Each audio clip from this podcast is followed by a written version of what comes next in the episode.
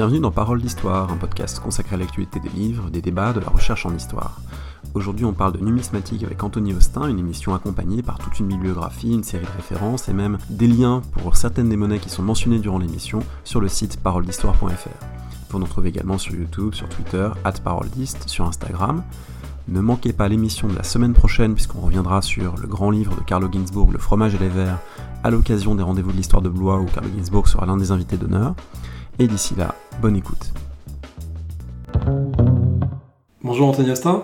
Bonjour. Vous êtes directeur d'études à l'école pratique des hautes études, spécialiste d'histoire ancienne et de numismatique, et c'est de numismatique qu'on va parler ensemble aujourd'hui. Euh, et moi, je vais en parler évidemment en néophyte, en béotien, parce que euh, c'est pas quelque chose, je pense qu'on peut le dire, qui est central dans les cursus euh, d'historiens, d'historiennes en France aujourd'hui. On l'aborde parfois par un détour dans un cours d'histoire antique. On va avoir un TD où on aura une monnaie à commenter, mais c'est rapidement évacué. C'est pas quelque chose de central, alors qu'il me semble que ça pose beaucoup de questions intéressantes sur des pratiques historiques, sur une discipline qui est à la fois auxiliaire de l'histoire et en même temps qui euh, produit ses propres savoirs historiques avec ses méthodes qui lui sont propres, on va essayer euh, de poser un certain nombre d'enjeux. Et ma première question serait pour vous demander euh, justement comment cette discipline s'est constituée historiquement. elle est liée à l'archéologie, elle est liée à la curiosité à partir de la Renaissance qu'on appelle antiquaire pour les objets de, l'Antiquité. comment est-ce que progressivement ça s'autonomise, ça devient un champ du savoir? Alors justement, je vais peut-être rebondir sur un mot que vous employez, c'est science auxiliaire, parce que ça permet de prendre un, point d'appui sur, euh, sur la discussion qui va venir.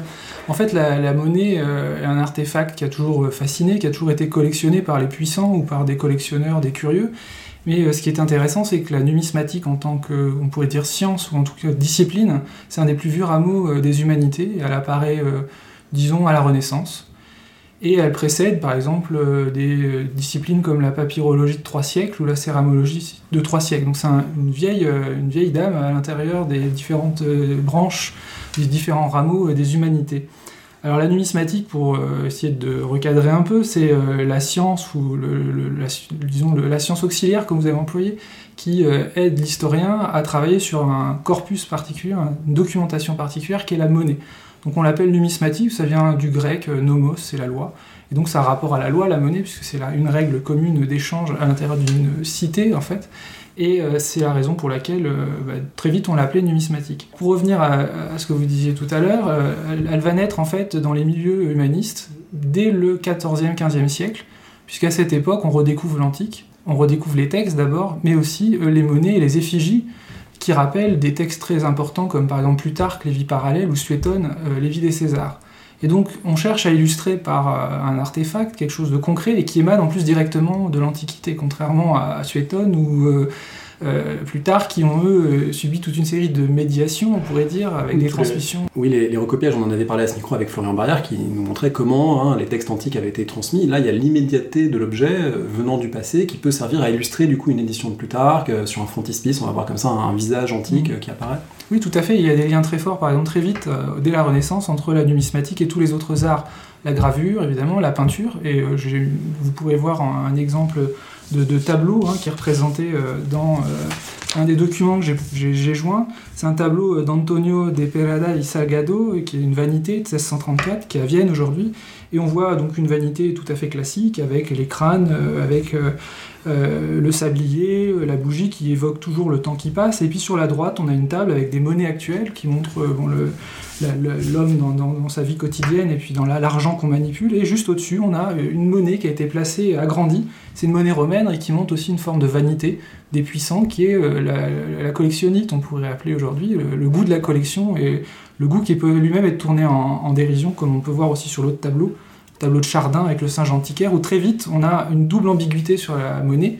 D'un côté, elle est reconnue comme une sorte de discipline noble qu'on étudie parce qu'elle renvoie à l'Antiquité, parce qu'on tient dans la main un objet qui radie, en quelque sorte, qui, nous connecte directement avec l'Antiquité, mais de l'autre, c'est aussi un objet de collection, avec tout ce que ça peut comporter, les faux, euh, la vanité du collectionneur, qui, euh, obsédé par le détail, par le souci de l'objet rare, etc. Donc elle va souffrir d'emblée euh, de, ce poids qui pèse sur elle sur du fait des collectionneurs, en fait.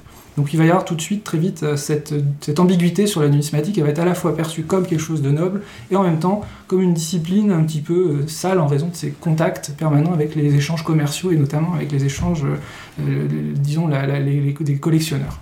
Alors c'est quelque chose qui a été vrai aussi pour l'archéologie, hein, à travers les vases, à travers les statues évidemment, et puis il y a eu cette autonomisation, euh, notamment au cours d'un long 19e siècle et début du 20e, qui a abouti à donner des cadres savants. Est-ce que la numismatique a, connu euh, la même évolution, la même chronologie, euh, cette autonomisation savante? Alors pour dire les choses simplement, c'est un peu compliqué. On a des collègues, je pense à François de Calataille en Belgique et qui est aussi directeur d'études à l'école pratique, qui connaît très bien ces dossiers, ces sujets, puisqu'il a lancé des programmes de recherche sur euh, l'histoire de la numismatique, et notamment l'histoire de la numismatique avant le 19e siècle. Alors pour résumer, je vous, brosse un panorama en, 5 minutes, ou moins 4. Euh, au départ, on a euh, des collectionneurs et des puissants. Très vite, les, humanistes de la Renaissance vont commencer à écrire des traités, et on a une date fondatrice, c'est 1515, c'est pas Marignan pour nous, c'est l'ouvrage de Guillaume Budet, DAC et partibus eius, de l'as et de ses fractions, qui est en fait une réflexion autour de l'as romain, de la monnaie, sur l'économie antique, mais derrière cette réflexion, on a fait une réflexion de sciences politiques. Il va utiliser l'antique pour mieux critiquer, mieux parler du temps contemporain. Mais d'emblée, la monnaie est placée, euh, la numismatique antique, au cœur de cette réflexion. Et puis progressivement, euh, un ouvrage comme celui de Budet, plus des ouvrages, disons, d'amateurs, vont plonger la numismatique dans l'histoire. Et on va s'intéresser de plus en plus aux monnaies parce que contrairement au texte, elles, euh, elles émanent directement du pouvoir qui les avait produites. Et donc, euh, ce sont des gens comme par exemple, euh, j'ai indiqué également dans les documents qui, sont, qui seront joints au podcast, un auteur comme Andrea Fulvio qui écrit un ouvrage qui s'appelle Illustrium Imagines en 1517, ou un autre, Hubert Goldsus, qui lui est néerlandais, qui écrit dans les années 1560, et l'un et l'autre vont promouvoir la monnaie, et vont même écrire des histoires à travers la monnaie pour se dépouiller justement des préjugés historiques. Et ce qui compte avant tout à cette époque, on n'étudie pas toute la monnaie, on étudie surtout des monnaies romaines, et surtout le droit, c'est-à-dire l'effigie, l'empereur. Et avec le temps, à partir du XVIIIe siècle, disons, on va s'intéresser de plus en plus au revers et à d'autres euh, euh, périodes et d'autres ères, on va dire, de civilisation où la monnaie a été frappée. Je pense notamment aux monnaies grecques et un tout petit peu aux monnaies celtiques. Alors, droit revers, vous avez employé des termes familiers des numismates, des antiquisants. Euh, le droit, c'est le côté face, le revers, c'est le côté pile, pour prendre des termes hein, au-delà de ces cercles. le droit, donc, c'est l'effigie, c'est ce qui est visible, reconnaissable, comme figure en particulier du pouvoir. Tout à fait, ouais. Donc, le droit revers, c'est vraiment la base. On peut dire aussi avers revers. Hein. D'emblée, on est plongé dans une discipline, donc avec ses techniques, son vocabulaire, ses spécificités. Je pourrais employer d'autres termes. On parle aussi pour le texte qui est inscrit sur les monnaies de légende, puisque je vais peut-être l'employer tout à l'heure. Donc la légende monétaire, c'est euh, l'ensemble des textes euh, inscrits au droit et ou au revers d'une monnaie. Donc pour continuer ce, panorama, euh, après les balbutiements du XVIIe et du XVIe siècle, on va avoir deux ouvrages importants. Un premier, c'est l'ouvrage de Charles Patin, à la fin du XVIIe siècle, qui s'intitule Histoire des médailles 1695. Et là, on a un premier panorama, une sorte de synthèse de ce qui s'est fait depuis la Renaissance. Et un livre qui va avoir à connaître un grand succès. Patin est français, mais il va finir sa vie à Padoue. Et il va être diffusé, et notamment il va diffuser auprès d'un large public la connaissance des monnaies, mais de manière un petit peu, on va dire, euh, amateur.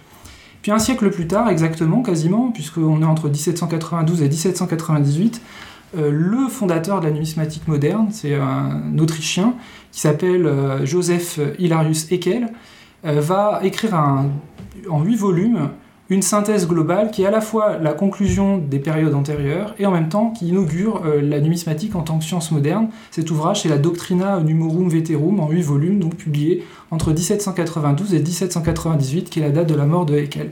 Et dans cet ouvrage, il va fonder des, disons, il va jeter les bases d'une réflexion moderne sur la numismatique, notamment en posant des normes de classement, des fiches par comment on dresse des fiches pour chaque individu, chaque spécimen, chaque monnaie, et aussi comment on les classe dans un corpus, et également quels sont les critères qu'on peut adopter pour déterminer si une monnaie est un faux, une, etc. il va déterminer toute une série de règles. Autrement dit, la, critique documentaire appliquée à la monnaie, mais aussi le fait de dépasser le goût du bel objet individuel pour l'inscrire dans une série, ce qui du coup permet d'autres types de raisonnement. Tout à fait. L'idée, c'est que la monnaie, l'avantage, c'est que c'est un artefact qui a été produit de manière massive, sérielle et continue.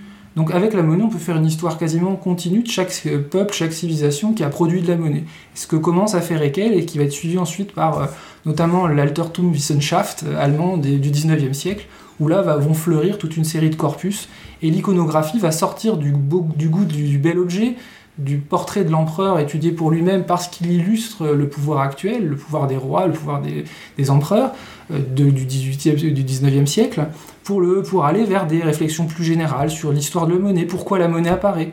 Euh, il y a des théories très bizarres au 19e siècle, mais qui sont les premières théories pour dire que la monnaie a un lien avec le religieux, parce qu'au revers, on voit apparaître systématiquement que des divinités. A des idées comme ça qui émergent, qui sont complètement fausses, qui vont disparaître.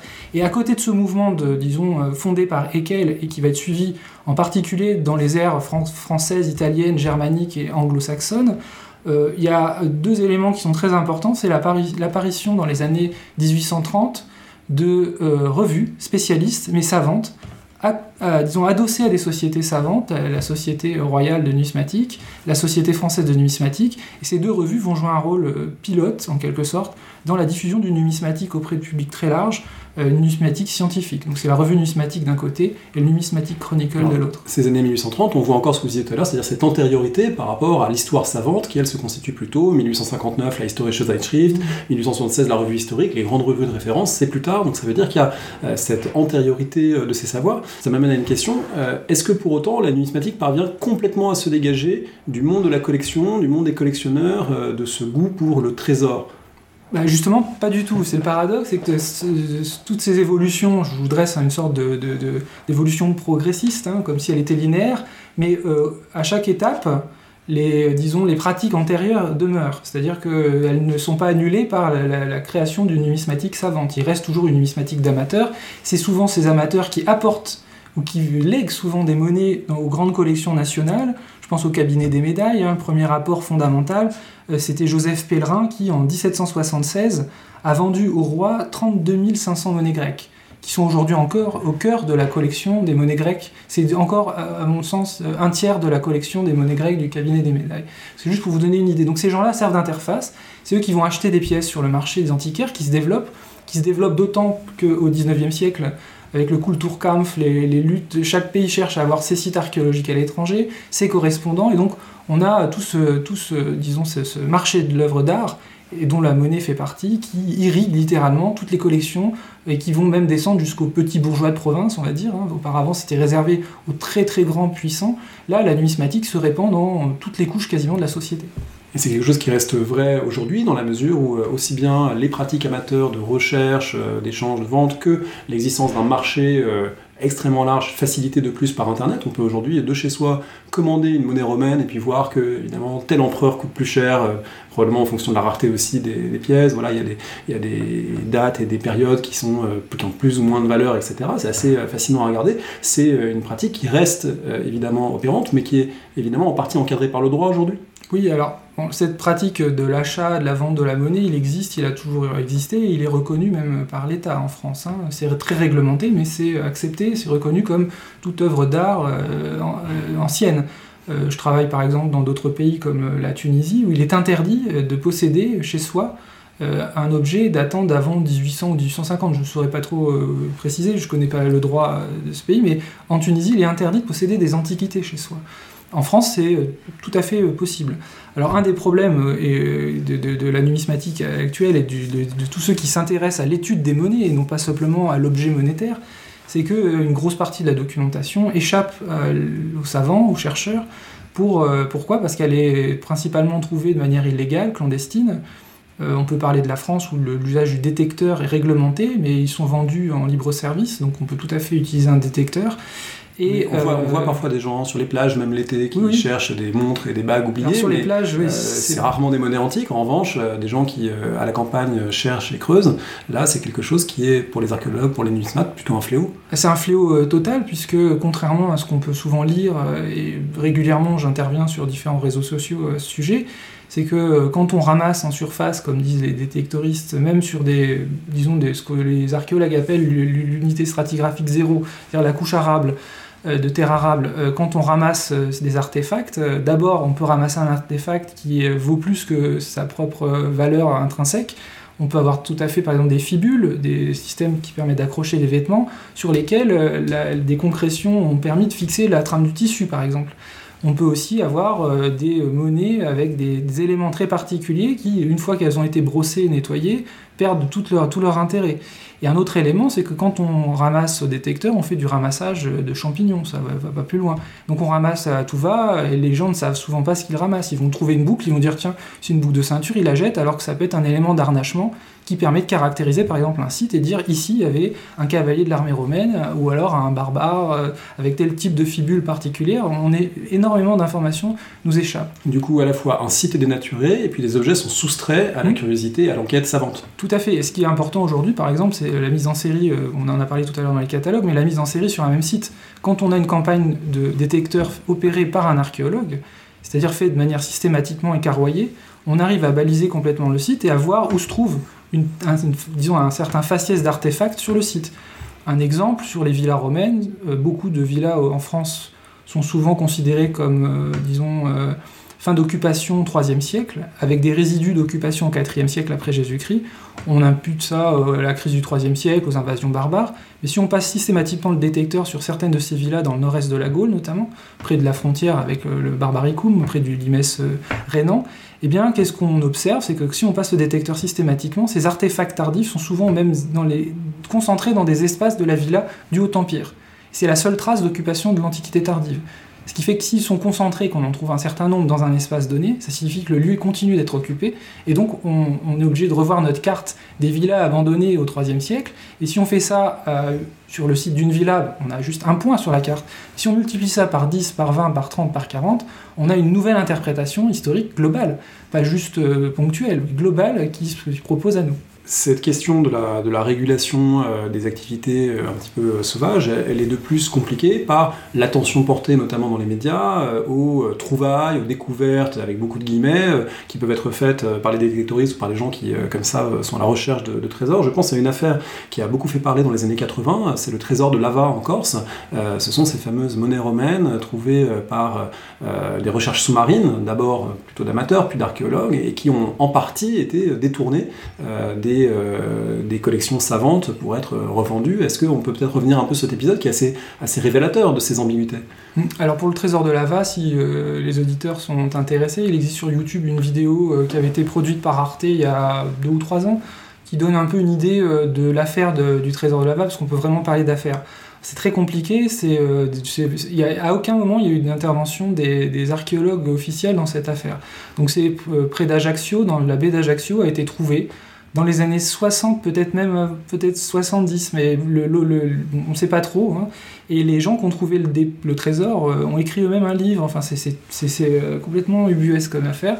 Et donc, ils ont trouvé un trésor de monnaie d'or et de multiples d'or du 3e siècle, de la seconde moitié du 3e siècle. C'est quelque chose d'exceptionnel, avec des plats en or, avec des médaillons unique d'empereur inserti à l'intérieur du plat. Enfin, des, exceptionnel à la fois du point de vue de la science parce que c'est des objets rares et exceptionnel du point de vue de la valeur qu'il pourrait avoir aux yeux des profanes. C'est ça aussi ah la, les, deux, la, particularité, les deux, ça fascine des deux côtés. Alors là, on est vraiment, euh, nous, on utilise plutôt la notion de dépôt, puisqu'un dépôt, c'est neutre euh, par essence. Euh, déposer quelque chose, on le dépose, on a, on a la question de l'intention qui se pose.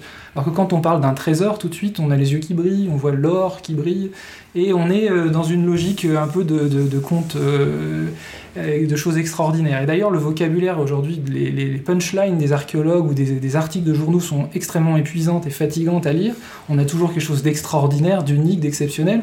Alors dans les trois quarts des, cas, c'est quelque chose de banal quand on connaît le dossier, mais ça permet une accroche pour euh, bah, le clic sur Internet. qui euh, renvoie toujours finalement à l'archéologue Indiana Jones tel qu'on le fantasme, qui trouve l'objet exceptionnel et qui continue d'être un, schéma, euh, un stéréotype opérant dans notre société. Absolument. Alors le trésor de Lava, c'est un énorme bloc de peut-être une cassette, un coffre de monnaie. Et dans ces monnaies-là, qui sont mises en vente au début des années 80 à Monaco, euh, dans une vente aux enchères en particulier, il y a une grande vente euh, qui est liée au trésor de Lava. Donc le cœur du dépôt, les dernières pièces du dépôt, c'est des monnaies des années 260, 250, 260, 270. Et ces monnaies d'or sont exceptionnelles parce qu'on les connaît, sont connues que par ce dépôt. Ce sont souvent même ce qu'on appelle dans le langage des, multiples, des médaillons. C'est-à-dire qu'un aureus, euh, c'est une pièce et une unité de dénomination dans l'Empire romain. Et cela, ces, pièces valent 4, 5 euh. Euh, donc ce sont des pièces exceptionnelles, leur iconographie est exceptionnelle, tout est exceptionnel. Mais ce qui, a été transmis, ce qu'on connaît nous du dépôt, c'est toutes ces pièces exceptionnelles. Or dans le dépôt, il devait y avoir beaucoup de pièces du Haut Empire difficiles à, disons, à tracer dans des ventes et qui ont été vendues au kilo euh, peut-être, qui ont peut-être même été fondues, puisqu'on a énormément de cas de dépôts où les gens trouvent un trésor, ils ne ils, savent pas quoi en faire, ils le font au 19e siècle, c'était la règle. Donc ce dépôt euh, est caractéristique, il a été trouvé soi-disant en mer, mais en fait il n'a pas été vraiment trouvé en mer, on ne sait pas exactement où il a été trouvé, puisque le droit maritime est différent du droit de, terrestre, donc c'est un imbroglio incroyable, donc je vous invite si vous voulez vraiment savoir davantage, j'espère vous avoir attiré un peu l'attention sur ce, sur ce dossier, mais euh, si vous voulez vraiment voir les pièces, avoir des discours tout à fait intéressants avec même les, les, découvreurs qui sont très roublards, qui ont raconté énormément de choses. Enfin, c'est tout à fait. Ils, ont même écrit un livre dessus. Euh, regardez la vidéo d'Arte, elle est très bien faite et on la mettra je pense, en lien dans, dans, le podcast. Tout à fait. Alors ça, c'est euh, les problèmes qui euh, sont dans un cadre encore relativement régulé qui est la France, mais la période contemporaine, c'est aussi une période de conflit, notamment au Proche-Orient, et du coup, ça doit provoquer aussi l'inquiétude des archéologues et des numismates sur les circulations, les pillages et la façon dont des monnaies parviennent, des monnaies arrivent soit sur le marché, soit éventuellement dans des institutions, euh, provenant de sources difficiles à, à étayer. Alors, il est très difficile de, déterminer effectivement si une monnaie, par exemple, de l'empereur Néron en or vient de France, euh, des Balkans ou euh, d'Afrique du Nord. On parle beaucoup de, la Syrie, mais en fait, en Syrie, euh, le pillage a été organisé de deux manières. Par le pouvoir en place, je pense à Apamé de Syrie, où ils ont vendu comme des concessions minières des terrains à des gens pour qu'ils exploitent les, disons, l'ancien site archéologique qui était fermé à cause des guerres qui est exploité comme mine d'objets archéologiques. Donc ça, c'est l'État syrien actuel qui a fait ça. Et puis en face, effectivement, on a Daesh qui vont, pour, euh, pour disons, l'idéologie et le spectaculaire, détruire des statues qui sont invendables sur le marché et qui, en parallèle, vont mener des campagnes extrêmement précises. Et je pense à un site, si vous allez sur euh, Google Maps et que vous euh, zoomez sur ce site, c'est le site de Doura Oropos, qui est un site exceptionnel puisque c'est un site abandonné dans les années 250 à la suite de, deux campagnes de guerre des Perses contre les Romains. C'était un avant-poste. C'est aussi on trouvait des baptistères chrétiens. voilà, c'est la première église en fait entre guillemets, hein, bâtiment chrétien plus synagogue. Et heureusement les peintures elles avaient été envoyées au, musée de Damas, au musée national syrien. Mais la plupart le site aujourd'hui ressemble à une mine à ciel ouvert d'or, avec des, trous, mais qui sont tellement réguliers et placés tellement de manière régulière qu'on se demande si ça n'a pas été fait euh, mieux qu'une fouille, en quelque sorte, avec des outils modernes. Et tout a été passé au peigne fin. Le site est, fini et perdu pour la science. Alors on le voit, euh, ça renvoie à des questions qui sont euh, extrêmement complexes parce que c'est une activité qui ne, peut pas trouver de régulation parfaite étant donné la valeur marchande des objets qui renvoie aussi à un autre problème. On a parlé tout à l'heure de dépôts, de trésors. Euh, la monnaie, dans l'Antiquité même, ou dans les périodes intermédiaires, elle a pu être recherchée, pillée, euh, convoitée, ce qui fait que lorsqu'on fouille et qu'on trouve des monnaies dans une fouille, on ne les trouve pas de la même manière qu'on trouverait des tessons de poterie ou des objets, disons, euh, avec une valeur moindre pour les sociétés anciennes. Donc la géographie même des dépôts et de la façon dont on peut trouver des monnaies n'est pas strictement la même, dans la mesure où toutes les périodes intermédiaires ont pu les rechercher, les prendre, donc il y a peut-être une rareté plus grande, en tout cas une disposition qui n'est pas strictement Oui, alors la, monétarisation des territoires et des sociétés, elle est très variable dans l'histoire de, l'humanité. Hein. Euh, la monnaie apparaît euh, très tardivement, alors que les échanges monétaires ou la valeur monétaire précède en quelque sorte la monnaie. On était capable d'évaluer un prix avec des unités, mais l'objet monétaire, c'est-à-dire cet objet très pratique qu'on tient dans la main et qui peut fonctionner avec des fractions et euh, des multiples qui est reconnu par euh, un groupe donné, dans un espace donné, ça c'est quelque chose de très Dans un espace donné et qui peut avoir des équivalents et des équivalences parce qu'on peut le peser et se rendre compte que finalement une monnaie frappée à un endroit pourra quand même être utilisée ailleurs, donc ça permet aussi des, circulations et des, et des, connexions des réseaux d'échange. Oui, tout à fait. En fait, bon, le, mythe, euh, vous le savez tous sûrement, c'est Crésus, hein, riche comme Crésus, c'est la Lydie, ça se passe en Lydie. C'est au couple de, dans, dans une période ancienne où les rois de Lydie combattent les rois de Perse et ils cherchent à se créer une puissance régionale, et un des moyens pour eux de créer une puissance régionale et bien territorialisée, c'est de créer cet outil avec euh, de la ressource euh, sur place, avec le fleuve Pactol qui charrie euh, des paillettes d'argent et d'or mêlées, et à partir desquelles on va faire ces petits flancs monétaires, ces, ces lentilles calibrées, et sur lesquelles l'autorité va apposer son sceau, ce qui donne le premier droit revers en quelque sorte. Ça vient de là le départ, la, frappe de la monnaie, c'est d'apposer un sceau pour valider la fonction de cette monnaie dans l'espace donné et pas à l'extérieur ni à l'intérieur, que à l'intérieur. C'est-à-dire que ça implique d'emblée une fiscalité interne et toute une structure euh, sociale, économique euh, spécifique, et ça implique aussi des droits de douane et des droits d'entrée et des droits de sortie. Donc en fait, on voit que la monnaie, euh, au départ, c'est pas du tout pour faciliter les échanges comme l'écrivait Aristote, au contraire, c'est quelque chose de l'État avant tout, pour contrôler davantage des territoires ou mieux s'imposer vis-à-vis de ses voisins. Donc on voit que la monnaie en elle-même, c'est quelque chose de très particulier. Et puis ben, on a des périodes, comme vous le disiez, de très grande monétarisation. C'est l'Empire romain, et en particulier au 3e, 4e siècle, quand on se promène aujourd'hui en France, en Turquie, en Syrie, en, au Maroc, en Angleterre actuelle, on trouve les mêmes monnaies. Des monnaies de l'empereur Constantin, des monnaies de ses fils, des monnaies des empereurs valentiniens, Théodose, qui sont mais répandues de manière quasi universelle en bronze partout, et des monnaies d'or qu'on appelle solidus, ça donnait le mot sou en français, c'est une monnaie qui apparaît avec l'empereur Constantin hein, à la fin des années 300, le début des années 310. Et donc cette monnaie-là, on va la retrouver également de manière universelle. Et puis il y a des moments où il n'y a plus de monnaie, des moments où il y en a davantage, un peu moins, des moments où la monnaie, c'est le monopole de l'État, des moments où un empire chapeaute plusieurs productions monétaires qui sont contrôlées par lui, mais pas totalement. Donc effectivement, euh, ce que l'archéologue trouve, c'est d'abord l'écume, c'est ce qui a été perdu, donc on perd plus facilement des choses euh, de faible valeur. Donc les monnaies d'or, par essence, elles sont très rares. Les monnaies de bronze sont très fréquentes dans les périodes de grande monétarisation. Et puis on a beaucoup de, surprises parfois parce qu'on voit des résurgences euh, d'usage monétaire. Dès l'Antiquité, on a des monnaies euh, frappées au IIe siècle après Jésus-Christ, les grosses monnaies de bronze qu'on appelle les ce qu'on connaît par Astérix, qui vont être utilisées durant tout le IIIe siècle, une bonne partie du IIIe siècle. Donc c'est-à-dire quand on trouve une monnaie de l'empereur Marc Aurèle, ça ne veut pas dire qu'elle euh, va dater une couche, par exemple, ou une zone de fouille de cet empereur. Il nous donne juste ce qu'on appelle en, langage courant, et c'est très un TPQ, un terminus post-quem.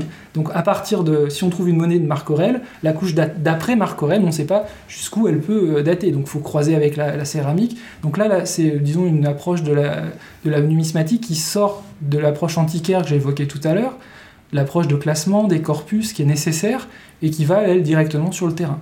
Alors ces questions de, datation sont fascinantes, elles sont euh, peut-être compliquées aussi par le fait que les pouvoirs anciens euh, pouvaient eux-mêmes fondre des monnaies antérieures et pour frapper les leurs. Donc est-ce qu'on arrive à estimer des volumes, à estimer euh, finalement, d'après ce qu'on retrouve, est-ce que ça, donne une idée de ce qui avait été frappé? Est-ce qu'on sait calculer ces ordres de grandeur? Alors on a parlé donc à plusieurs reprises de, de l'évolution de la numismatique, donc on était resté tout à l'heure au 19e siècle sur l'iconographie. Et le 19e siècle, c'est l'ère de la statistique et euh, l'ère du corpus, en fait. On rentre dans un nouvel développement de la numismatique qui continue d'exister par ailleurs euh, à côté. Il existe toujours les, collectionneurs et le goût pour la, monnaie, le, détail particulier, la, variante qui va faire qu'une monnaie va coûter euh, dix fois plus cher que la même mais frappée avec un, coin différent. Donc on arrive dans l'ère de la statistique et l'ère de l'archéologie. On vient d'évoquer l'archéologie. La monnaie devient un objet archéologique comme les autres, même si au départ euh, elle est traitée de manière sommaire, on trouve une monnaie d'un empereur, elle date la couche de l'empereur. Il y a énormément d'erreurs qui ont été faites au début du 19e siècle sans tenir compte de l'usure, euh, de l'oxydation, euh, ce qu'on appelle le frais. Le frais, c'est le frottement qui est exercé sur une monnaie entraîne une usure et on peut calculer même, il existe des règles savantes pour calculer le frais sur les monnaies d'or par exemple. Et pour revenir à ce que vous disiez à l'instant, euh, les, statistiques en fait vont permettre aussi de faire rentrer la monnaie dans les études quantitativistes. Alors là, on entre sur un terrain assez mouvant, assez compliqué à, traiter. Pourquoi? Bah, Parce que par essence, les monnaies de l'Antiquité sont parvenues euh, sous la forme d'un petit échantillon euh, jusqu'à nous. Donc se posent plein de questions techniques et qui vont être ensuite essayées d'être traitées sous la forme d'un modèle mathématique. Il y a des collègues qui sont amusés à ça, des mathématiciens. Donc si on trouve par exemple 10 monnaies en or de tel empereur, euh, combien on a utilisé de matrices, qu'on appelle des coins, pour euh, frapper ces monnaies? Déjà, le nombre de matrices gravées donne un premier indice de, volume de la frappe. Si on a très peu de, très peu de, coins, on a frappé peu. Mais c'est pas forcément vrai, on peut aussi avoir utilisé des coins jusqu'à la, la, corde, on dirait, même si c'est pas du tout euh, approprié. Et donc là, faut, il faut regarder les monnaies, scruter pour voir si parfois sur la monnaie, il n'y a pas un détail, par exemple, le coin a éclaté et on voit que la première série, le relief de la pièce est très beau, très visible. Puis on voit qu'il y a des séries où il manque une lettre alors que c'est le même coin. Ça veut dire que le coin a éclaté à force d'être employé et euh, voilà. Et puis il y a le métal. Euh, un coin pour l'or euh, peut frapper beaucoup de monnaie parce que l'or est mou, l'or est un matériau assez malléable. Alors qu'à l'inverse, le bronze est beaucoup plus dur et l'argent également. Donc tous ces éléments-là doivent être pris en compte. Vous voyez qu'on est sur un terrain très mouvant, on est dans l'hypothèse de l'hypothèse de l'hypothèse. Et à la fin, on peut très bien proposer des, règles, mais pour des émissions spécifiques. Par exemple, combien le roi Mithridate euh, a-t-il fait frapper de, de tétradrachmes et de monnaie d'argent pour ses campagnes contre les Romains? Et ça, un collègue l'a très bien calculé toujours François de Calataille, mon collègue à l'école pratique, qui a fait des études statistiques là-dessus et qui arrive à très bien donner des ordres de grandeur, mais qui sont des fourchettes qui peuvent être très larges. On peut aller parfois de 5 à 20 000 pièces, donc c'est pas du tout pareil. En termes de stock, imaginez 5 000 pièces d'or et 20 000, c'est pas du tout la même ordonnance de départ pour frapper monnaie. Est-ce que du coup, euh, cette construction de modèles, elle a aussi interagi avec des questions que se sont beaucoup posées les antiquisants sur euh, l'économie antique, euh, le débat entre les primitivistes et les modernistes Est-ce que la numismatique a eu sa part de ces débats qui ont été très intenses dans les années 80 notamment, suite aux travaux de, Moses Finlay, hein, une économie antique primitive un peu suivant les, idées de Max Weber, ou au contraire des formes d'échange plus modernes? Alors la numismatique a subi deux fois les anglo-saxons. D'abord Finlay avec son primitivisme en fait, euh, Finlay est spécialiste de la Grèce plutôt archaïque et classique, hein, donc euh, il transpose difficilement, euh, on peut difficilement transposer ses réflexions sur l'Empire romain, où, c'est ce que je vous disais à l'instant, j'étais sur un site en Tunisie, en 20 minutes, en surface, en faisant une prospection, on a trouvé 20 monnaies. Donc parler de sous, on est dans une hyper monétarisation, donc on est dans une société complexe avec beaucoup d'échanges jusqu'à la petite fraction, des petites monnaies de bronze qui sont grandes comme l'ongle, qu'on appelle des As4 de l'époque de l'empereur Théodose, fin 4e siècle. Et donc dans ces, monnaies-là, on en trouve partout, partout, partout. À Éphèse, sur ce site en Afrique du Nord, euh, en Gaule, partout. Donc euh, dire que euh, l'économie était primitiviste avec un outil répandu à cette échelle de manière aussi massive sera un non-sens. Alors après, dire, on peut, on peut toujours discuter, les échanges, l'or, l'argent, le bronze, quel est le degré d'échange? Est-ce qu'on est dans une économie avec un système monétaire d'équivalence ou est-ce que c'est deux systèmes qui fonctionnent avec l'or d'un côté, l'argent? Enfin, Là, on rentre vraiment dans des choses très techniques. Je veux pas, mais, mais a priori, non. Euh, pour l'Antiquité romaine, euh, non, ça ne fonctionne pas les schémas de, de Finlay. Et puis le deuxième, la, numismatique serait plutôt un élément qui permettrait de trancher le débat dans un sens de ce point de vue-là. Bah, disons que pour certaines périodes, clairement, on se place d'un côté et pas de l'autre, et on, ne se passe pas du côté de Finlay. Et puis de l'autre, alors toujours les Anglo-Saxons, mais c'est plus euh, le côté euh, disons, euh, on a un mot terrible aujourd'hui, c'est disruptif, hein. je le déteste, mais euh, disons leur côté, le vouloir être disruptif, toujours être à part, différent. C'est le, donc c'est un petit pavé que je jette dans la mare de collègues anglais avec qui je travaille par ailleurs au quotidien. Mais pour l'iconographie aussi, un des gros problèmes pour la numismatique, c'est de savoir est-ce que les images qui apparaissent au droit au revers sont destinées à l'ensemble de la population, est-ce qu'elles sont intelligibles pour tous Est-ce que quand on a euh, euh, une, divinité au revers, les gens vont la remarquer Est-ce qu'ils vont voir que l'effigie de cet empereur, c'est pas l'effigie de son fils, ni sa femme ou son frère, c'est tel individu? C'est un peu le type de question que qu'ont pu se poser les médiévistes à propos des vitraux des cathédrales, par exemple. Tout à fait. Alors Venn avait euh, fait le pont avec les vitraux des cathédrales et puis la lisibilité de la colonne Trajane. Et lui, sa position, elle est très anglo-saxonne, justement. C'est l'idée qu'en fait, le pouvoir impérial n'a pas à démontrer, n'a pas à à convaincre, il est. Donc c'est une expression de majesté. Donc pour les Anglais, l'iconographie, c'est une expression de majesté qui ne doit pas être nécessairement intelligible pour tous. Elle l'est pour certaines élites, éventuellement, mais même, c'est pas nécessaire. En vérité, euh, quand on étudie les monnaies de prêt et qu'on voit qu'il y a des émissions très précises à certains moments, selon qu'il s'agit de l'or, de l'argent, du bronze, il y a plein de paramètres là encore à toujours pondérer.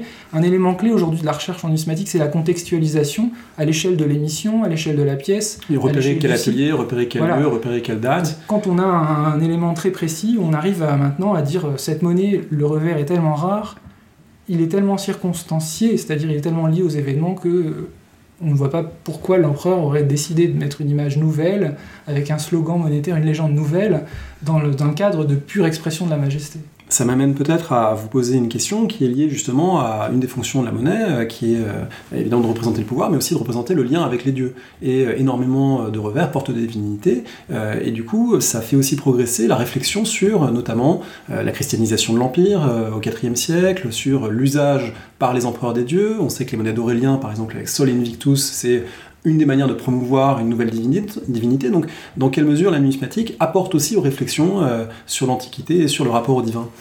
Alors sur le rapport au divin, la monnaie quand même, ça reste euh, la représentation du revers, parce que le divin n'est plus au droit. Hein, euh, donc pour donner un, cadre général, au départ, seules les divinités apparaissent au droit de la création de la monnaie. Et, des, ou alors des, héros ou des attributs appartenant à ces héros. La chouette d'Athéna. Voilà, donc on a Athéna au droit, la chouette au revers dans les premières émissions d'Athènes.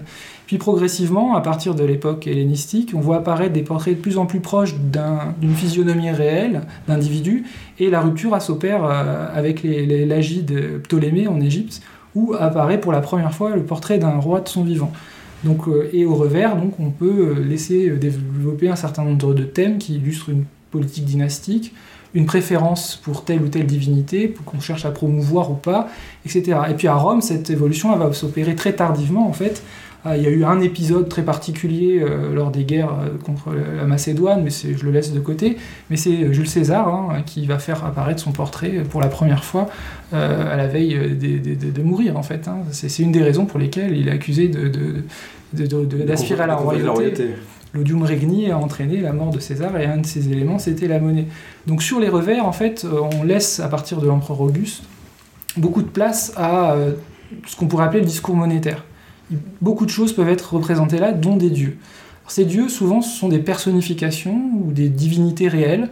Quand je dis personnification, euh, les gens les appellent aussi allégories, ça peut être la fides, la confiance, ça peut être euh, la pax, des, choses très théoriques, très génériques, des idées, ou au contraire des divinités bien réelles, Junon, etc. Donc là, c'est très difficile, quand on a des éléments simples, de déterminer si tel ou tel dieu est, euh, lié à tel empereur. Mais pour donner un exemple concret, incarner tout ça, sous euh, le principat de Commode, on voit très clairement apparaître euh, très rapidement, à la suite des complots qu'il va, donc il règne seul à partir de 180, il va subir toute une série de complots et lui-même va les entretenir par sa, politique répressive contre les sénateurs, des membres de sa famille. Et on voit apparaître effectivement plusieurs éléments très originaux. Le premier, c'est euh, la figure d'Hercule qui avait déjà été employée par les empereurs. Mais là, Hercule, progressivement, c'est lui qui devient Hercule. C'est-à-dire qu'au droit, on voit apparaître l'empereur avec la peau du lion de Némée, euh, la massue, etc. Donc il devient un Hercule vivant. Et au revers, euh, on voit apparaître des choses très très originales et très nouvelles c'est que euh, sur certaines monnaies exceptionnelles, on voit l'empereur apparaître avec à l'arrière-plan une divinité, c'est ce qu'on appelle des bustes géminés, ils sont collés, et cette divinité c'est Romain ou Minerve. Donc effectivement, quand on étudie la monnaie, on a là des traceurs et des marqueurs d'évolution très clairs, où on peut voir des évolutions religieuses ou des évolutions religieux-politiques plus que religieuses. L'usage, l'usage du religieux par le pouvoir. Voilà, et, mais comme le, religieux est imbriqué dans le politique, dans l'Antiquité, que ces nomenclatures ne fonctionnent pas toujours. Les agrégatifs qui nous écoutent le savent, le savent très bien, hein, puisqu'on est en plein. Je leur souhaite bon courage. Plein dedans. Euh, ça m'amène à vous poser une question sur un objet euh, précis, parce que vous parliez tout à l'heure de euh, tel objet qui nous permet de voir qu'il y a une raison pour laquelle ça a été frappé de cette façon-là. Il y a un objet que notamment les collègues qui enseignent en seconde seront peut-être amenés à rencontrer lorsqu'ils parlent de Constantin, c'est le fameux médaillon frappé à Ticinum pour euh, les, les, décennalia de l'empereur, euh, qui est euh, l'unique objet, à ma connaissance, sur lequel un, symbole chrétien est représenté du vivant de Constantin. C'est le, le hein, c'est mhm. les deux premières lettres du mot Christ en, grec, qui sont présentées donc avec Constantin sur cette médaille, sur ce médaillon. Alors c'est un objet très particulier, j'imagine qu'il a fait couler beaucoup d'encre. comment comment on l'interprète? Bah, en fait, ce, médaillon, donc, il est euh, unique quasiment. Il est aujourd'hui conservé à, Munich et un a été passé, euh, est passé en vente très récemment. Il a l'air d'être, euh, ça a l'air d'être non pas un faux, mais une bonne pièce. On ne sait pas d'où elle vient. Là encore, il faut insister sur le fait que ces pièces de Ticinum, Pavie, dans le nord de l'Italie, ont souvent suivi les corps de troupes qui allaient dans les Balkans, et l'essentiel aujourd'hui des découvertes de monnaie, c'est pas Daesh, c'est pas ISIS, c'est, ça se passe dans les Balkans, et en Ukraine, hein, dans toute la zone, on va dire, euh, oui, balkano, euh, russe, etc. En Ukraine, vous comprenez aussi là encore les raisons pour lesquelles les détectoristes sont, sont tolérés. Donc ce médaillon, en fait, il est tout à fait exceptionnel. D'ailleurs, l'année de la victoire du pont Mivus en 312, juste après, euh, Constantin va rencontrer son alter ego en Orient, Licinius, et ils vont promulguer un édit qui va mettre euh, terme définitivement, en tout cas dans le domaine de Constantin, au, euh, à la répression contre les chrétiens. Ce qu'on appelle l'édit de Milan. L'édit de Milan, oui. Et donc, dans le cadre de l'édit de Milan, euh, il va y avoir des rapprochements de troupes qui vont venir, puisque c'est deux, deux, compétiteurs qui se trouvent face à face, des échanges. Euh, Constantin va marier un membre de sa famille à Licinius, etc. Et puis, ils vont frapper monnaie. Et que va faire frapper euh, Constantin sur des multiples d'or exceptionnels, des pièces qui pèsent plusieurs dizaines de grammes Eh bien, il va se faire représenter au droit, de profil, avec à l'arrière-plan le dieu Sol, le dieu solaire. Donc, c'est juste pour vous donner une idée du contexte dans lequel il faut replacer, même si c'est quelques années plus tard, le, la, monnaie d'argent de, de Ticinum, où on voit simplement Constantin sur un buste exceptionnel de vue de face ou de trois quarts face, qui tient un cheval, en fait les rênes d'un cheval sur la droite, et il porte un, casque de soldat caractéristique de l'époque avec euh, le cimier, et puis c'est simplement sur son front qu'on voit apparaître le chiro, qui est en fait un chiro prophylactique. C'est simplement une médaille parmi d'autres qu'il avait dans sa panoplie d'empereur. Il avait besoin du secours des divinités, et parmi les divinités qu'il a invoquées, il y avait le dieu des chrétiens, qui rétrospectivement est un dieu exclusif, monothéiste, et tout ce que l'on veut. Donc effectivement, si on écrit l'histoire d'un point de vue byzantin, Constantin est le fondateur, mais moi, point de vue de l'Antiquité, c'est quelqu'un qui a cherché, euh, face à Maxence, qui était son rival en 312, qui était aussi son beau-frère, qui était euh, le fils d'un tétrarque, etc. Et qui était à Rome et qui contrôlait les sanctuaires traditionnels. il contrôlait le Capitole, il contrôlait du coup, avoir un dieu autre, finalement, ça pouvait être parfait. Donc il avait Sol d'abord, et puis pourquoi pas convoquer le dieu des chrétiens, après tout. Ils ont, ils ont été un soutien visiblement euh, important du père et de, de Constantin lui-même. Et ça a fonctionné, progressivement, il s'est détaché euh, de certaines de ses divinités au profit du dieu des chrétiens. Et ça s'est pas fait tout seul, ça s'est fait de manière compliquée, euh, euh, avec tous les développements qu'on connaît sur la tendance du christianisme de Constantin sur la fin de sa vie. Et les vrais signes chrétiens tels qu'on les connaît, sur la monnaie, ils apparaissent seulement durant une courte épisode, c'est Magnence, une, grande usurpation dans les années 350 contre les fils de Constantin.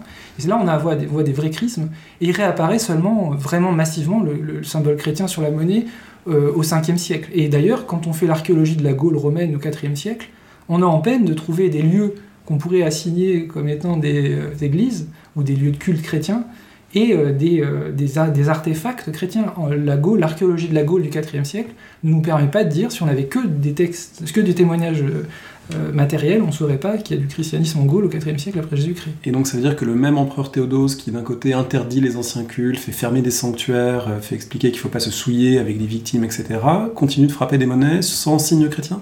Euh, alors c'est plus subtil puisqu'à partir donc de Julien notamment qui va lui revenir au paganisme, puis il va y avoir ensuite par les successeurs de Julien notamment la dynastie des Valentiniens une remise en ordre en quelque sorte et un lien avec le christianisme plus poussé. Euh, disons qu'un certain nombre d'éléments se, se lissent, s'affadissent. On va moins proclamer, ou, disons que le, paganisme est moins présent. On va utiliser par exemple des figures de victoire qui sont plus la Nike, Nikaya en grec, ou la Victoria euh, latine, qui sont des figures plus neutres, qui sont liées au paganisme et qui le plus allégorique que divin. C'est une personnification assez générique pour euh, satisfaire tout le monde en quelque sorte. Donc on a cette tendance-là quand même qui se dessine, mais l'apparition de signes explicites chrétiens euh, c'est seulement très tard. Et c'est surtout la figure de l'empereur militaire qui terrasse des barbares, qui va sortir des individus du Neut. Voilà les motifs qu'on va voir sur les monnaies et assez peu le christianisme. Ça, intéresse peu, euh, on ne fait pas de la propagande euh, par la monnaie. Alors du coup, ce qui relativise la fonction peut-être de, la monnaie qu'on pourrait supposer être justement une fonction de diffusion, de propagande, un usage de la monnaie qui viserait à faire adhérer à telle ou telle image. Alors pas du tout justement, c'est l'inverse, c'est que en fait la monnaie elle a un discours qui s'adresse à des catégories et des groupes précis. En particulier, je pense que la monnaie d'or s'adresse en priorité à ceux qui la reçoivent. Et euh, au fil des temps, euh, ceux qui la reçoivent et qui sont les piliers du, régime impérial, hein, euh, le Senadus Populusque Romanus, bon c'est bien le Sénat et le peuple, mais ce qui compte réellement à la partir du 2e, 3e siècle sont les soldats, et puis les provinciaux aussi, qui peuvent être des éléments clés de la légitimité impériale. Donc le discours monétaire s'adapte, et qu'est-ce qu'on voit sur certains thèmes monétaires Qu'en fait, il est essentiellement militaire, parce que les... ceux qui manipulent le plus la monnaie, ceux qui en ont le plus besoin, qui en reçoivent dans des distributions officielles, ce sont souvent les soldats. Donc il y a un lien très fort quand même, mais dès le départ, et qui va être permanent même quand euh, la monnaie va se diffuser à très grande échelle dans l'Empire romain, entre le pouvoir, la monnaie et euh, les soldats qui constituent le socle de la légitimité impériale. Comment travaillent les numismates aujourd'hui euh, Vous avez parlé du cabinet des médailles tout à l'heure, la BNF. On manipule euh, évidemment des, pièces, j'imagine, mais il y a aussi toute une part du travail qui se fait sur ordinateur avec euh, une numérisation qui a été déterminante pour le travail. Absolument. Alors ça, c'est un des tournants importants qu'on pourrait appeler le, tournant du numérique, hein, les humanités numériques même. On a été très, nous autres numismates, en pointe sur ce dossier-là puisque la monnaie, euh, par définition, c'est un objet normalisé avec euh, des règles, donc une face, un droit, une autre face, un revers, un texte, une légende, un poids, un diamètre, et une orientation des deux images du droit et du revers euh, qu'on calcule en, en, disons en calculant, en, employant les termes horaires. Hein. Une monnaie, quand on la retourne et que les deux images sont toujours orientées de la même façon, elle est à 12 heures. Si l'image qui est au revers est inversée, on dit qu'elle est à 6 heures. Donc tous ces éléments-là font que l'objet est très normalisé. Donc il rentre parfaitement bien déjà dans des tableurs Excel. Partant, on peut très bien concevoir des bases de données et à partir de là, euh, mettre en ligne, etc. Donc la monnaie se prête très très bien à la mise en ligne et au travail de, des bases de données et des statistiques qui sont liées aux bases de données et aussi à la représentation cartographique des phénomènes à partir d'un échantillon euh, statistique important. C'est d'ailleurs le seul peut-être artefact de l'Antiquité avec la céramique et puis certains éléments très, très particuliers qu'on peut mettre en très très grande série et euh, qu'on peut faire parler sous forme de cartes, de tableaux, de, diagrammes, etc. Alors pour l'aspect, disons, comment, comment le numismate se nourrit de monnaie et quelles sont les tendances aujourd'hui? Euh, le numismate se nourrit de monnaie, donc par aujourd'hui euh, monnaie utile, c'est-à-dire par les fouilles archéologiques, beaucoup. Les fouilles, alors ça peut être des prospections, c'est la monnaie ramassée sur un site, ou bien la monnaie en stratigraphie qui nous donne là beaucoup plus d'informations que la monnaie ramassée, même si elle est ramassée au détecteur, on, a, il nous manque encore du, contexte. Si c'est fait par des archéologues à grande échelle, on a de l'information. Donc ça c'est le premier point, comment on, on, se nourrit de monnaie actuellement, il y a ça. Il y a toujours les cabinets des médailles, qui peuvent être des cabinets nationaux, des sociétés savantes, des bibliothèques. En France, beaucoup de bibliothèques municipales euh, possèdent de très beaux médaillés qui sont d'ailleurs euh, jamais, qui ont pour beaucoup jamais été classés. Donc on a une mine de, documents qui, euh, qui dort actuellement parce que bah, ça coûte très cher de faire numériser tout ça, de les classer. Ça a été souvent délaissé, on les retrouve mal rangés il y a tout un travail de collecte et d'inventaire. Il y en a qui ont été piqués au passage par un conservateur en délicat euh, Ou alors perdus, tout simplement parfois, parce qu'à force de déménager, euh, oui, il y a tous les cas de possibles, tous les cas de figure sont possibles. On peut même avoir une pièce qui tombe. Que ce que je dis, ce limite pas évidemment à la hein, parce qu'on sait qu'à la BNF, ils ont eu euh, oui, des drames avec des ouvrages qui disparaissent. des cas, voilà, ça fait partie des fléaux de la conservation de toutes les choses anciennes, archives, bibliothèques. Et les monnaies, c'est pire peut-être parce que quelqu'un qui connaît bien les monnaies peut très bien substituer une monnaie base de, disons, exceptionnelle avec une monnaie qui lui ressemble beaucoup mais qui l'est moins et ça peut rester 15-20 ans dans des plateaux sans que ça se sache. Donc on se nourrit donc des monnaies qui viennent des sites archéologiques, des monnaies de collections publiques, et c'est l'idéal puisque les gens peuvent aller les consulter, des collections privées. Alors là, il y a toujours le problème euh, de l'origine de cette collection, et on est toujours en, s'il y a toujours un conflit d'intérêts ou toujours un problème à, travailler avec ces monnaies, même si par ailleurs aujourd'hui des catalogues, les, les, catalogues de vente aux enchères sont tous mis en ligne aussi, ce qui fait que ça constitue euh, peut-être une collection exceptionnelle à laquelle on n'avait pas accès auparavant. Du coup, ça devient même un instrument de travail pour vous que les catalogues des ventes aux enchères. C'est un instrument, ça l'a toujours été, euh, mais c'était des catalogues papier auparavant, donc il fallait dépouiller euh, manuellement, ça pouvait prendre des jours en fait. Aujourd'hui, avec un simple clic, on a accès à toutes les grandes collections, notamment par un site qui s'appelle Coin Archives. On a les 25 ans passés de quasiment de toutes les très très grandes collections et on clique euh, avec un mot-clé on retrouve toutes les monnaies de tel empereur, toutes les monnaies. Donc c'est un outil extrêmement puissant. Et puis effectivement, euh, l'évolution actuelle, on vient de parler du Coin Archives, c'est euh, au départ travailler sur des bases de données. Ce qui a changé tout, tout aussi pour la, numismatique, c'est une chose très très bête, c'est l'appareil photo numérique. Auparavant, quand on avait une monnaie dans les mains, si on voulait la reproduire sur une planche, il fallait ou bien faire ce qu'on appelle une galvanoplastie, c'est-à-dire un procédé qui moule la pièce pour euh, lui redonner un volume et ensuite faire une imitation quasiment parfaite.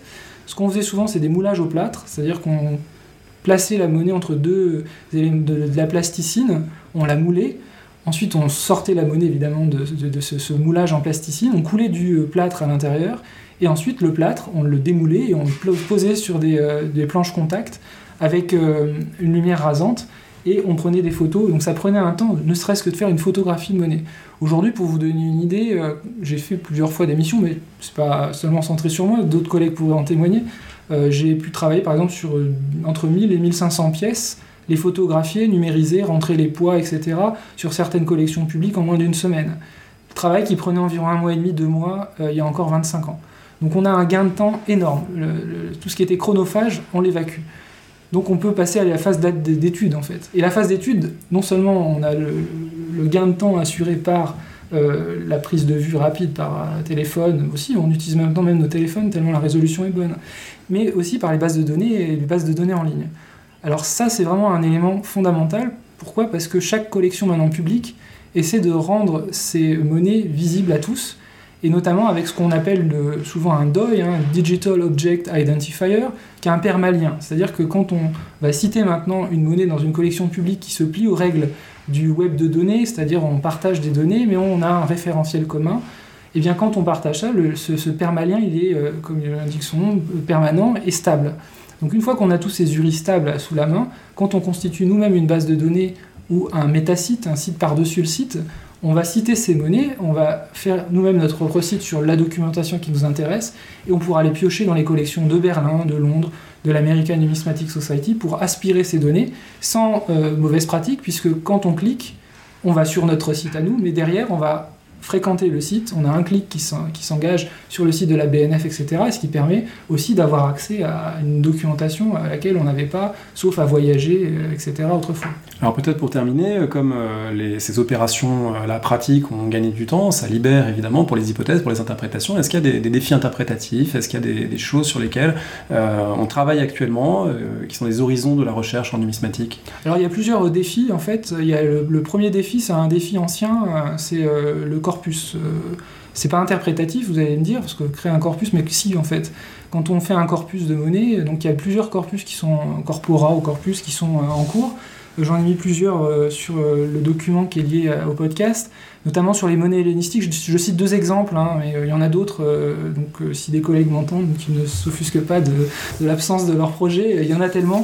Et donc, il y a des grands projets sur les monnayages hellénistiques qui sont portés notamment par l'American Numismatic Society, mais aussi par le cabinet des médailles. Ce sont des consortiums de musées et de chercheurs. Donc, sur les monnaies des rois de Macédoine, les Lagites d'Égypte, les Séleucides.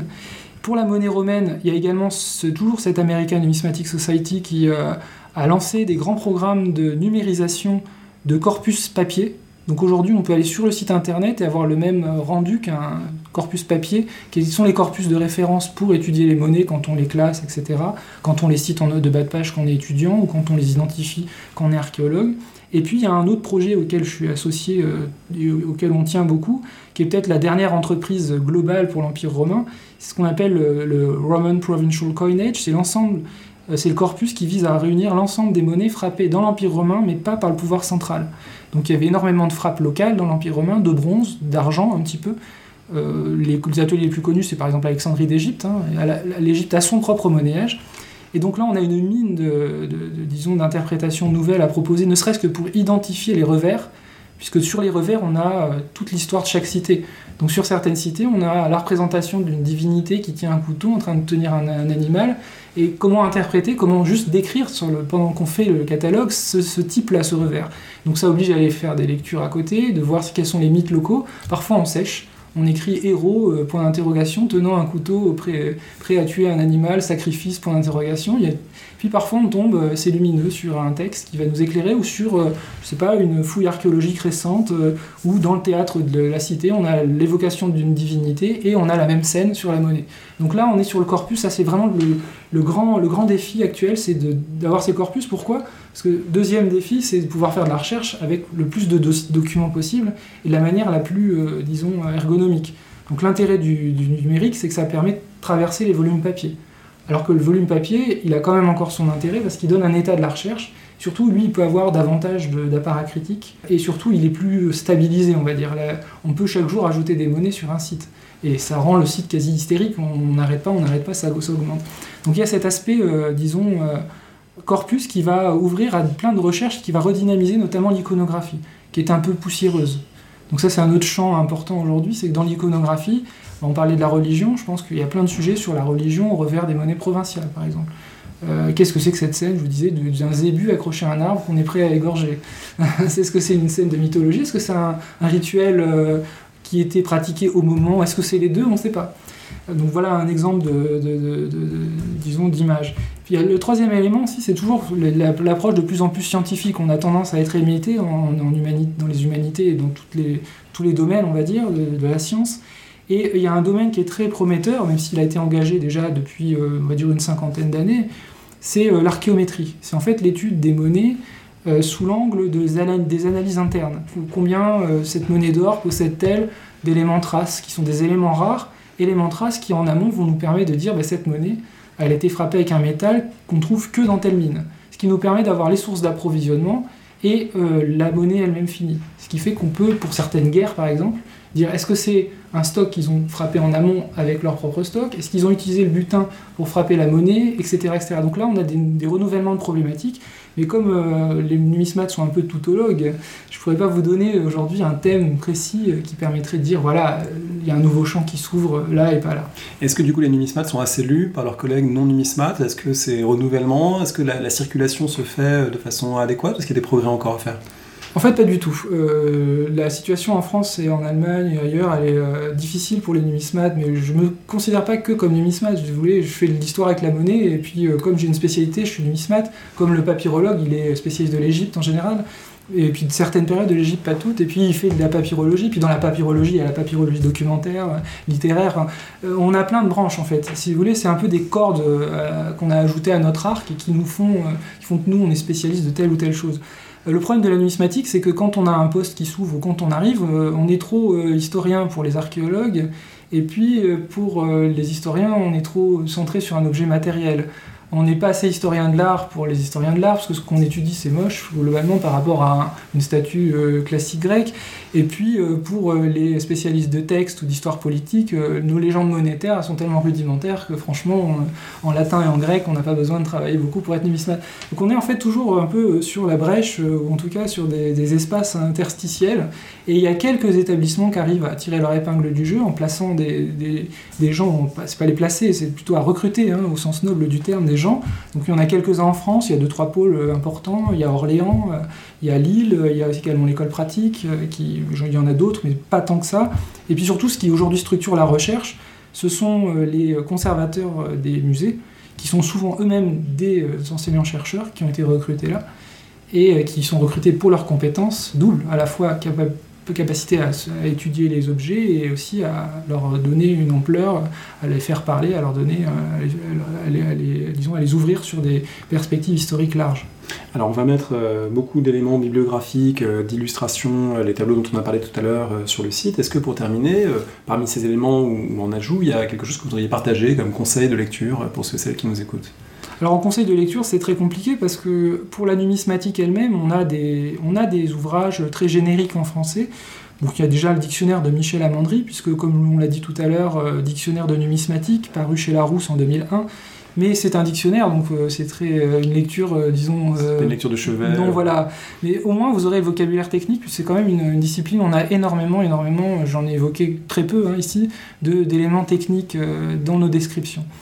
Ensuite, il y a un petit ouvrage qui est très bien, qui est facile d'accès, c'est l'ouvrage de Cécile Morisson, La numismatique, c'est un que sais-je, mais qui donne une bonne idée euh, dans les années 90 de l'état de la recherche en numismatique. Et pour les mondes antiques, euh, grecs et romains, euh, donc toute période confondue pour la Grèce classique jusqu'à la Rome tardive, on a un manuel très récent, c'est l'ouvrage toujours coordonné par Michel Amandry, ancien directeur du cabinet des médailles, et puis Cécile Morisson l'a même été, hein, euh, donc paru chez euh, Ellipse, La monnaie grecque et romaine, qui est très bien fait, avec des paragraphes euh, très bons. Mais on manque aujourd'hui d'ouvrages à la fois sur identifier une monnaie quand on est archéologue ou travailler sur la monnaie comme archéologue. Il y a très peu de choses dans ce domaine-là, en, synthèse. Je ne vais pas pu vous en donner. Il existe également un périodique important en Belgique, à Bruxelles, par un collègue qui a été lancé au début des années 2010, qui est intitulé Journal of Archaeological Numismatics, et euh, dans cet ouvrage, vous trouvez beaucoup d'articles sur la numismatique appliquée à l'archéologie. Et pour l'heure, last but not least, euh, il n'existe pas de livre sur l'histoire de l'histoire de la numismatique, sur la cuisine savante et tout ce qui est antiquaire qu'on a évoqué au début du podcast. Merci beaucoup. C'est moi qui vous remercie.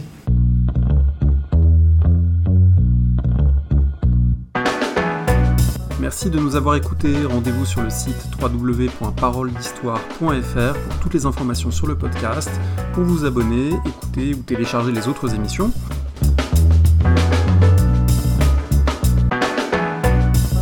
La discussion se poursuit aussi en ligne, notamment sur Twitter. Vous pouvez poser des questions at paroledist et à bientôt pour un prochain épisode.